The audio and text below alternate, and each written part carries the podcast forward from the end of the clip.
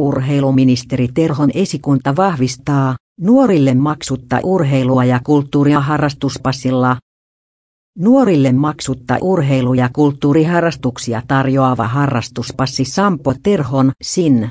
Esikunnasta vahvistettiin keskisuomalaiselle tiistaina, että harrastuspassi otetaan käyttöön näillä näkymin ensi ryhmä linjaa asiaa tarkemmin helmikuussa. Ää.